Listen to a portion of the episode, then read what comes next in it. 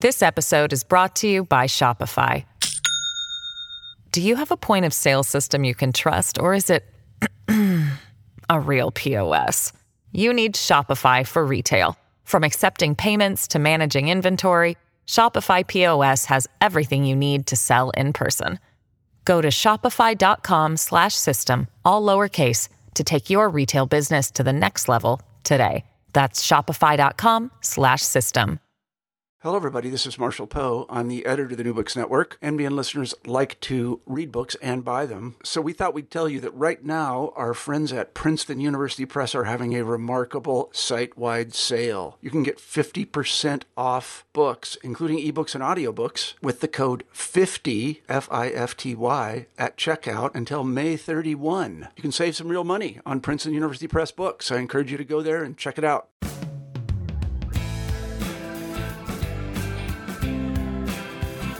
Welcome to New Books in American Studies, a channel on the New Books Network. I'm Matt Johnson. I'm here today with Laura McEnaney, professor of history at Whittier College and an Organization of American Historians Distinguished Lecturer, to talk about her new book, Post War Waging Peace in Chicago.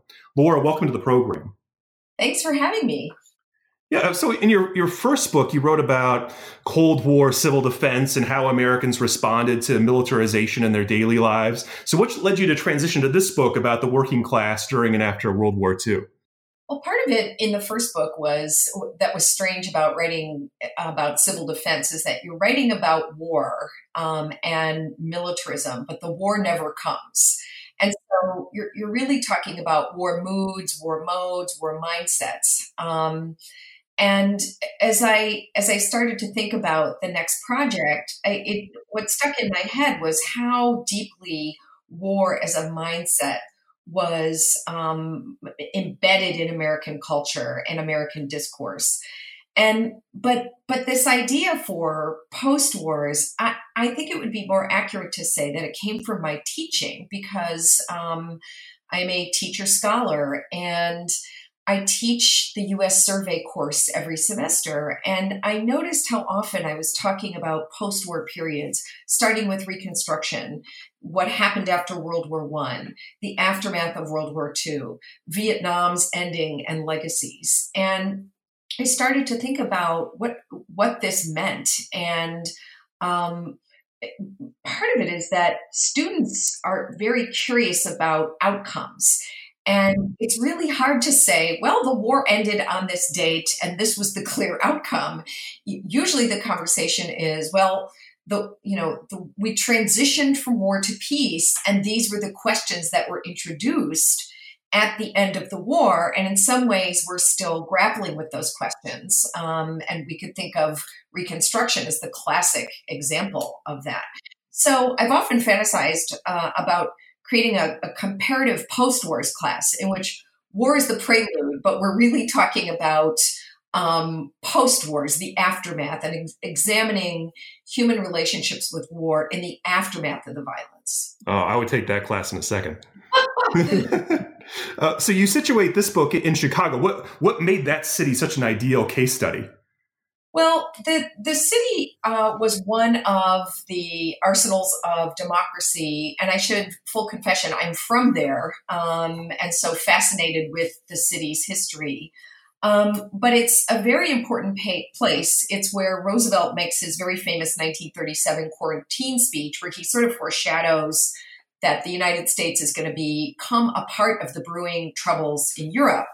Um, it's the place, of course, where the atomic bomb, um, the, the, scientists who make the atomic bomb that end the war um, are engaged in that work. And it's a place where population movements become very interesting. There is a significant um, Black migration from south to north. And of course, that's a continuation of a longer process. Um, there are white working class Americans who are the children, some of whom are immigrants, some of whom are the children of immigrants. Um, and there is a Japanese American population, 20 to 30,000, that go to the city after camp. And so there, there were just all these ways in which the city became my, for example, city, my kind of thought experiment. What if I picked a city and really looked at what it was going through as it transitioned from war to peace. And because these populations were there, I found it really tempting to to choose Chicago. Yeah, and one of the things that you write about in in Chicago is what you call war liberalism. And just so, so for the listeners, what what does war liberalism? What, what makes that different from maybe New Deal liberalism? Well, I I look I, I look at war liberalism as a language of entitlement, mm. a, a way of talking about people's worthiness and um, and and a justification for benefits from the state. And it's a very working class war liberalism that is about um, claiming a sacrifice and then claiming a benefit. And it's you know whenever we use the term liberalism it's really hard to pin down because human beings use it and they tailor it and they change it and they apply it um, but the, the working class war liberalism that emerges after 1945 is is an echo of New Deal liberalism because people see a welfare state already in place. Even um, populations like African Americans who were denied access to much of that New Deal state still saw governance in place to carry Americans through a national emergency. Um, but what underlies this liberalism is, is war. It is a claim of entitlement based on an experience of violence, wherever that person was experiencing that violence. Could be on the home front, could be directly on the war front. But everyone felt a relationship to that war. And the, the discussion of worthiness and entitlement came from that war. But it is really a darker echo of New Deal liberalism because violence underlays people's suffering and, and their needs, frankly. Yeah, and so one of the issues that war liberalism takes up in, in this book is this issue of housing. It's one that kind of pops up all the way through the book, even though there's kind of a chapter on it. Um, why is that such a pressing issue for people in Chicago during and after the war? Well, it's a national pro- housing is the national problem, and within housing, of course, we see racial conflict, we see gender struggles. Housing housing is the issue and within that issue there are so many ways to look at the transition from war to peace. But there's mm-hmm. just there's a nationwide shortage of decent affordable housing and this stressed everyone from San Francisco to New York, Chicago in between. Um, and this this is one way in to looking at war liberalism um, because housing was so important to any war effort. If you can't house your workers, you don't have war workers. Um, and so it's a place where we see government activism um, on a really different scale. And I thought it would be interesting to examine this notion of war liberalism in the post war apartment rather than looking, as we often do, at the population that's suburbanized, meaning chasing people in their cars from city to suburb, I really wanted to sort of stay in the city and see what the housing situation was and how it played out um, in a city that had been so instrumental to the war effort. Yeah, and because you stay in the city and look at people in apartments, you get to talk about rent control in this book, which I just I found fascinating. In part because it's not you know a simple policy history of how we get rent control, but you show that people had to work really hard to take advantage of rent control and make sure you know landowners actually follow the law and they could actually get this benefit. And so you know what did that actually look like? Why did why did they have to work so hard, and what did that look like? So, rent control is part of the overall price control policies that are passed in early in the war in January of 1942. And um, rent control is interesting because it's the only program, it's part of rationing and price controls, but it's the only program where, where it was necessary to invite the government into your home to show them the evidence that you were being taken advantage of by an unscrupulous landlord. So rent control was part of controlling the price of housing. And as I said, that would ensure that we had a stable workforce um, of, of military workers. Um, and and what I found when I went to look at the records was something just fascinating. I thought initially when I went to the archive that I would see sort of bureaucratic records, how many people used rent control, and, you know, by the way, three quarters of Americans lived in areas that were rent controlled during the war. Mm-hmm. Um, but I thought I would find sort of sanitized, bureaucratic records when I went to the National Archives. And what I found were stories stories from ordinary working class, from poor to working class uh, city dwellers who were trying to get the state, the, the federal state, because rent control is federally passed and administered, locally implemented, who were trying to get the state involved in their lives to referee the fights they were having with their landlords. Um, so rent control becomes a, a kind of dialogue between landlord and tenant and adjudicated by the state. And so the records are really very intimate portraits of people trying to describe to the government the conditions in which they're living, why those are unjust, and why they need the state to come in and umpire the fight. Uh, and the stories are um, varied, personal, painful, um, and just endlessly fascinating as a chronicle of how working class people were trying to transition from war to peace. Yeah, and one of the things that you uncover is just how popular rent control um, actually was. What, why that program, in contrast to some of the others that weren't as popular, why was rent control so popular? Well, it, it again, it hit it hit at an issue that, that is deeply personal: housing, where we live, that the home we make. Um, and for we're mostly a nation of renters um, at the end of the war, and and so housing is a very precious and scarce commodity. Um, the the thing about rent control is that people uh, renters were a class. We can think of them as a class, and we can think of landlords as a class. And unlike the workplace, where as a worker you go in and you're under the surveillance of your boss, you can leave the workplace. You can take your class identity and bring it elsewhere.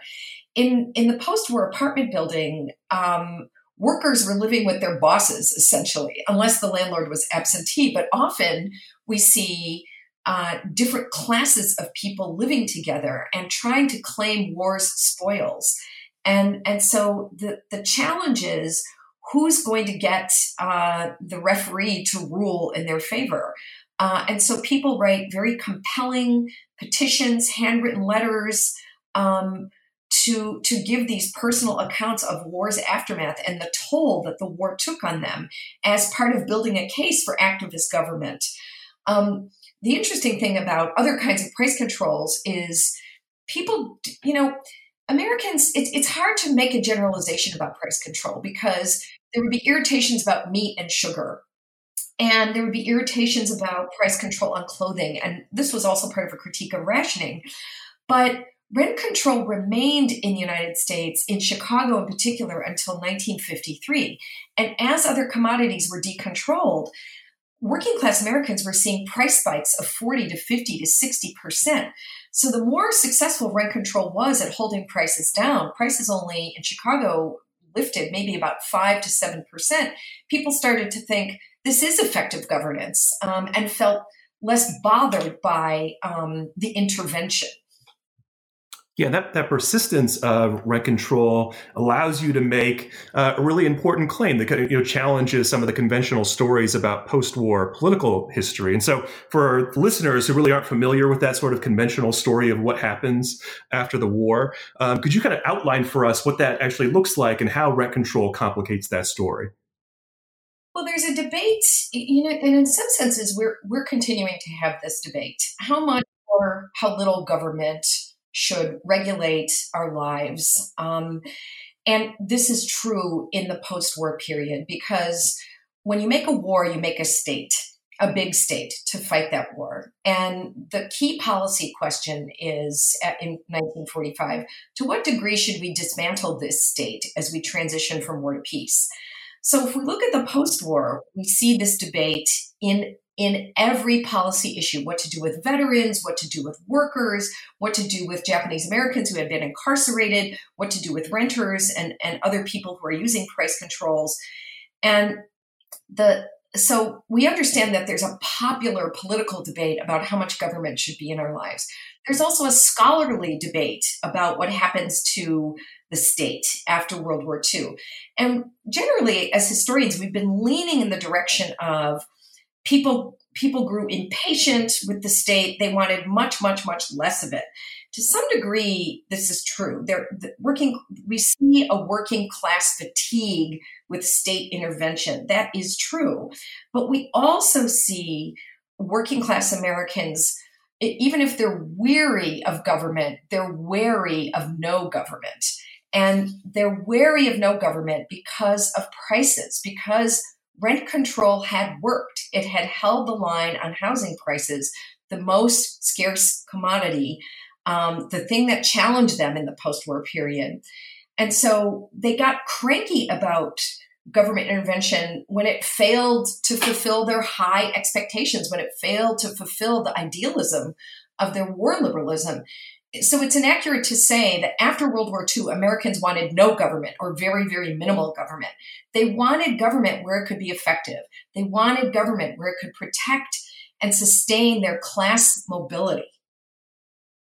And, and, you know, so far I've been using the, the term post-war as if there's kind of only one meaning for post-war as if it ends in August 1945. But one of the things that you try to point out in this book is that there are, are many post-wars, depending on which group you actually focus on. Um, ending in, in post-war uh, August 1945 might not make sense for Japanese Americans, for example. Um, and so, you know, in one of your chapters, you kind of outline this for, you know, post-war has a very different meaning for those Japanese Americans who are in internment camps, for example. And so, so why is that? Well, it's, you know, it's, there are so many post wars and post war, the way I started to understand it in the book is it's just a very personal term. It's a political process. It's an economic process. It's a policy process. But ultimately, um, war and the recovery from war is a fairly private experience. And so, um, a, a, GI has a post war that might begin in 1944 when he's discharged, but the war isn't over. Um, and for Japanese Americans who are incarcerated, um, they th- their post-war um, is is several has several endings. Um, the United States government incarcerated them and then very quickly began a dialogue about how long are we going to be able to keep people in prison and how are we going to support this population when they get out. So they came to some policy decisions that enabled Japanese Americans to get out of camp on a work leave. So there's a post internment, meaning Japanese Americans are allowed to leave camp starting in late 42, early 43. So there's post internment, but the war is still going on. It's not post war. Um, then the war ends, and Japanese Americans um, are, and, and the evacuation orders are lifted in 1944, in December of 1944. So there's post internment policy, meaning that policy is no longer appropriate, but the war is still going on. Then there's the war and the post war, in which they become like every other American, that they're looking for the spoils of war. So endings meant many different things to different populations, depending on how they were experiencing the war. This episode is brought to you by Shopify. Do you have a point of sale system you can trust, or is it? a real POS. You need Shopify for retail. From accepting payments to managing inventory, Shopify POS has everything you need to sell in person. Go to shopify.com/system all lowercase to take your retail business to the next level today. That's shopify.com/system. And how difficult was it for Japanese Americans to transition from internment to moving to a place like Chicago? What sort of um, uh, war liberalism kind of dividends were they looking to take advantage of, and, and what were the frustrations? Well, it's a very um, complicated process for them because if we think about war, as I say in another part of the book, war is violence, it's sacrifice, and it's loss. But it's also an experience of governance. For every American, they're experiencing government during the war because, as I say, we build a warfare state. Um, for Japanese Americans, that state is a carceral state. It imprisons them. The wartime state imprisons them.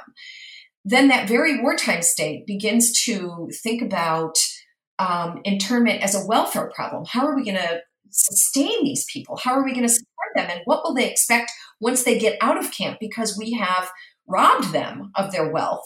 Um, and are we now responsible to restore that wealth? So these questions are swirling over all kinds of personal and painful decisions for different family members to go on the outside, as some of them said. And in camp, there there is the familiarity of family, and at least there's family cohesion. Uh, of course, many families were also separated; different people were taken to different camps. But um, once uh, some younger uh, Nisei begin to leave camp, um, the, the question becomes a migration question. How are they going to bring the rest of the family? How are they going to find housing for the rest of the family? How are they going to find work? How are they going to restore wealth? So these become practical questions, family questions, welfare questions, rebuilding questions. And beneath all of this is a very ambivalent relationship with the government. How are they going to ask the very government that imprisoned them for a hand up as they try to rebuild?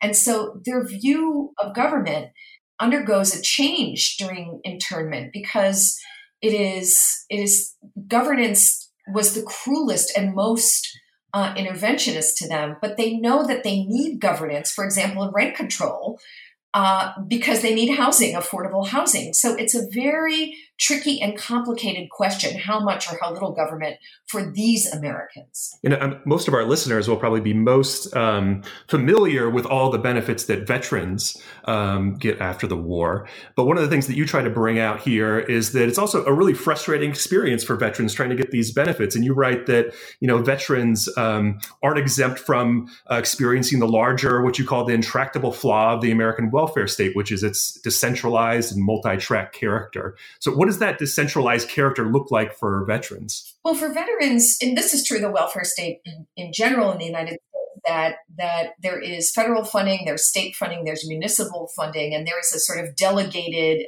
one call, scholar calls it a delegated welfare state, meaning we empower social service agencies to do the work, um, to use the federal funding and and do that work locally. For veterans, there are all kinds of welfare states. There is the national welfare state, the Veterans Administration, where their GI Bill will, will, come from. But the GI Bill is implemented locally. So to get a loan from the bank, one is having a very local experience. Um, and for veterans, you know, in a way, they are the most feted um, and provided for in the war. Um, as I say in the book, it, if, if, we think about state policy, it's socialism for veterans and capitalism for the rest. Um, veterans get um, the most generous benefits, of, as scholars have, have pointed out in the last several years.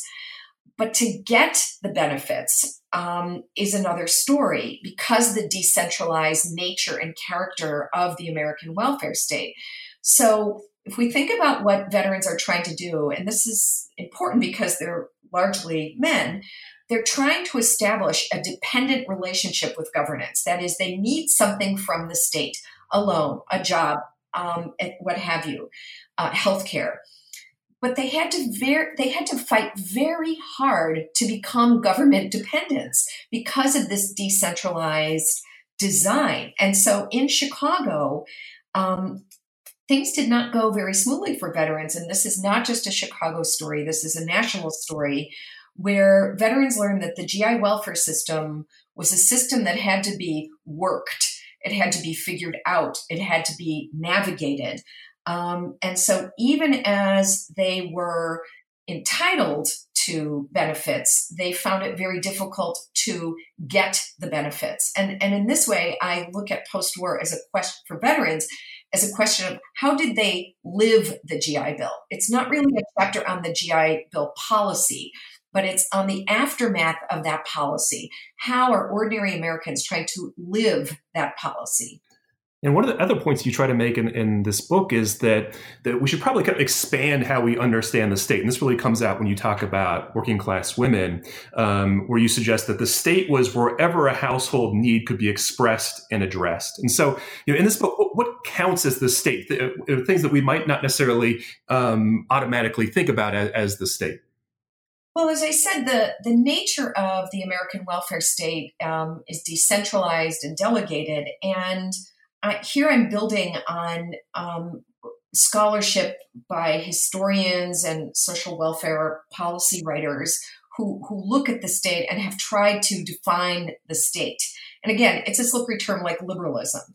Um, but scholars have talked about the American welfare state um, in this way that doesn't quite capture what's going on in Chicago neighborhoods. Uh, Post war Chicagoans can't tell when they go to um, the Salvation Army if that place is getting federal funding, when they go to a settlement house looking for daycare options. They're not thinking through is that funding for wealth for childcare coming from the state, the nation, um, a local municipality, private funding they, they can't distinguish between federal, state, municipal, or even charitable funding streams. And so they the state for them was where they could find help. And so that could be at a YMCA, that could be at the train station when the Travelers Aid Society first contacts them and helps them. That could be at a local designated welfare agency. Um, for Japanese Americans, the state was where they could find it, even as they were feeling very ambivalent about that state. Uh, for African Americans, again, who have a very complicated relationship to state governance um, and states' rights, um, this the notion of relying on the state um, isn't simple. And so they're looking for the state to be a resource, to be a referral, or as I say, to be a referee. Um, the state had to be accessible, it had to be approachable, and and they don't distinguish between um, you know sort of official states and unofficial states. The state is more than the official agency. It is where they can find help for you in the book talking about African Americans and their kind of struggle to make war liberalism work for them. And of all the groups that you talk about in this book, is did African Americans face the most difficulty in winning the dividends of war liberalism?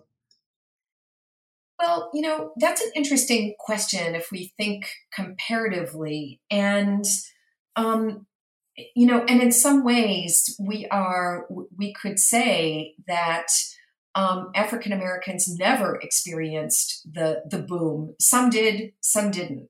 The evidence from Chicago is that they had to work very hard again to reap the benefits of the wartime and the post-war state. They were proponents of rent control. Um, they believed in the state as a referee, even as, again, I have to point out that many of these are Southerners and they're coming from situations where the state is not on their side.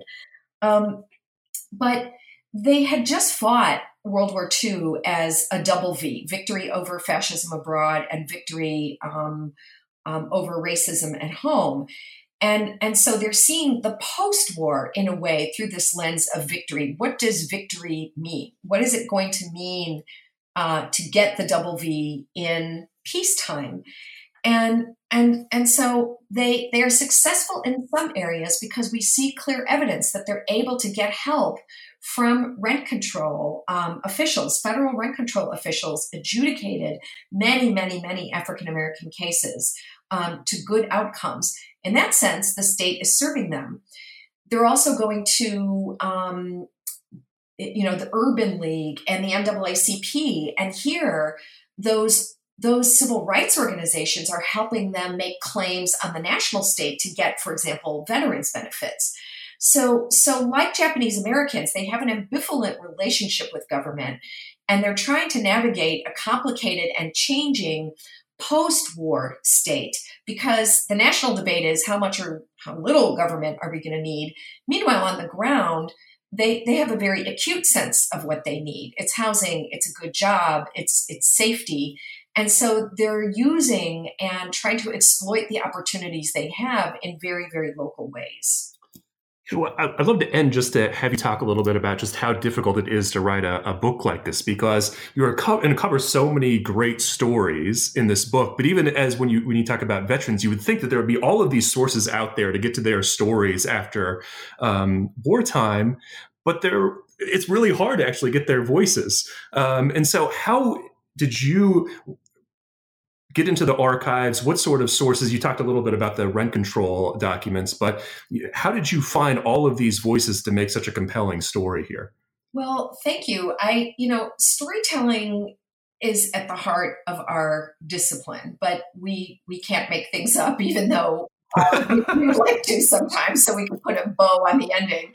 Um, but you know, historians are storytellers with arguments. We make arguments. We present evidence to support those arguments. Um, and it is difficult when you're trying to tell complete stories because the paper trail never cooperates with you. Um, and so I, in for example, with the rent control records, I was able to read incredibly moving uh, stories, but I couldn't always find the way the case ended. Uh, was it a good mm-hmm. result? Was it a bad result? Well, where would I find that? Sometimes the case went to court. So then I would follow that rent case into the municipal court system of the city of Chicago and find the outcome. Um, but often when we're trying to tell stories, the reality is we're meeting dead ends. And so we we can speculate, but but very, very, very carefully. Um, for women, it was hard. It was hard to tell their stories, and I had to tell a lot of their stories with some discomfort, often through the voices of the social agency professionals who were helping women. Um, mm-hmm. And and here, this you know, this is tricky because people who are involved in the helping professions are also involved in evaluating and judging the people who are asking for the help. Um, so I had to read those documents with some discernment. Um, the Japanese American records um, were fascinating. Um, some of them are up at UC Berkeley, some of them are in Chicago, these these organizations they were self-help as they called them self-help organizations of japanese americans recovering from internment and trying to rebuild in chicago. And these were just very direct dialogues about what recovery was going to mean for them and what they were going to ask for from the federal government. Um, but again those were those organizations. So um, to some degree i was able to get close to um, japanese american experiences but still within more organized uh, kinds of forums. Um, and finally, there's some oral histories. Because World War II is a fairly well chronicled war in terms of oral histories, I was able to get people's stories um, through those um, windows. But but again, even living people don't tell stories that go in the line that sort of organized in the way humans want to hear a beginning and a middle and an end. So I think one of the things about being being a historian is, is, is is being a writer and a storyteller and thinking about how do you stay true to the history but also tell a compelling story. And that is extraordinarily difficult. And it's something that i think we should talk about more as scholars because journalists often um, get the the stage or the audience for American history, and I and I think it's unfortunate. Um, but part of it has to do with the way we write as academics, um, and I think that's worthy of some some further discussion in the profession. Absolutely, Laura McEnaney, thank you for being on the program. Thank you for having me. It was a pleasure. The book is Post War Waging Peace in Chicago. Thank you for listening to New Books in American Studies, a channel on the New Books Network.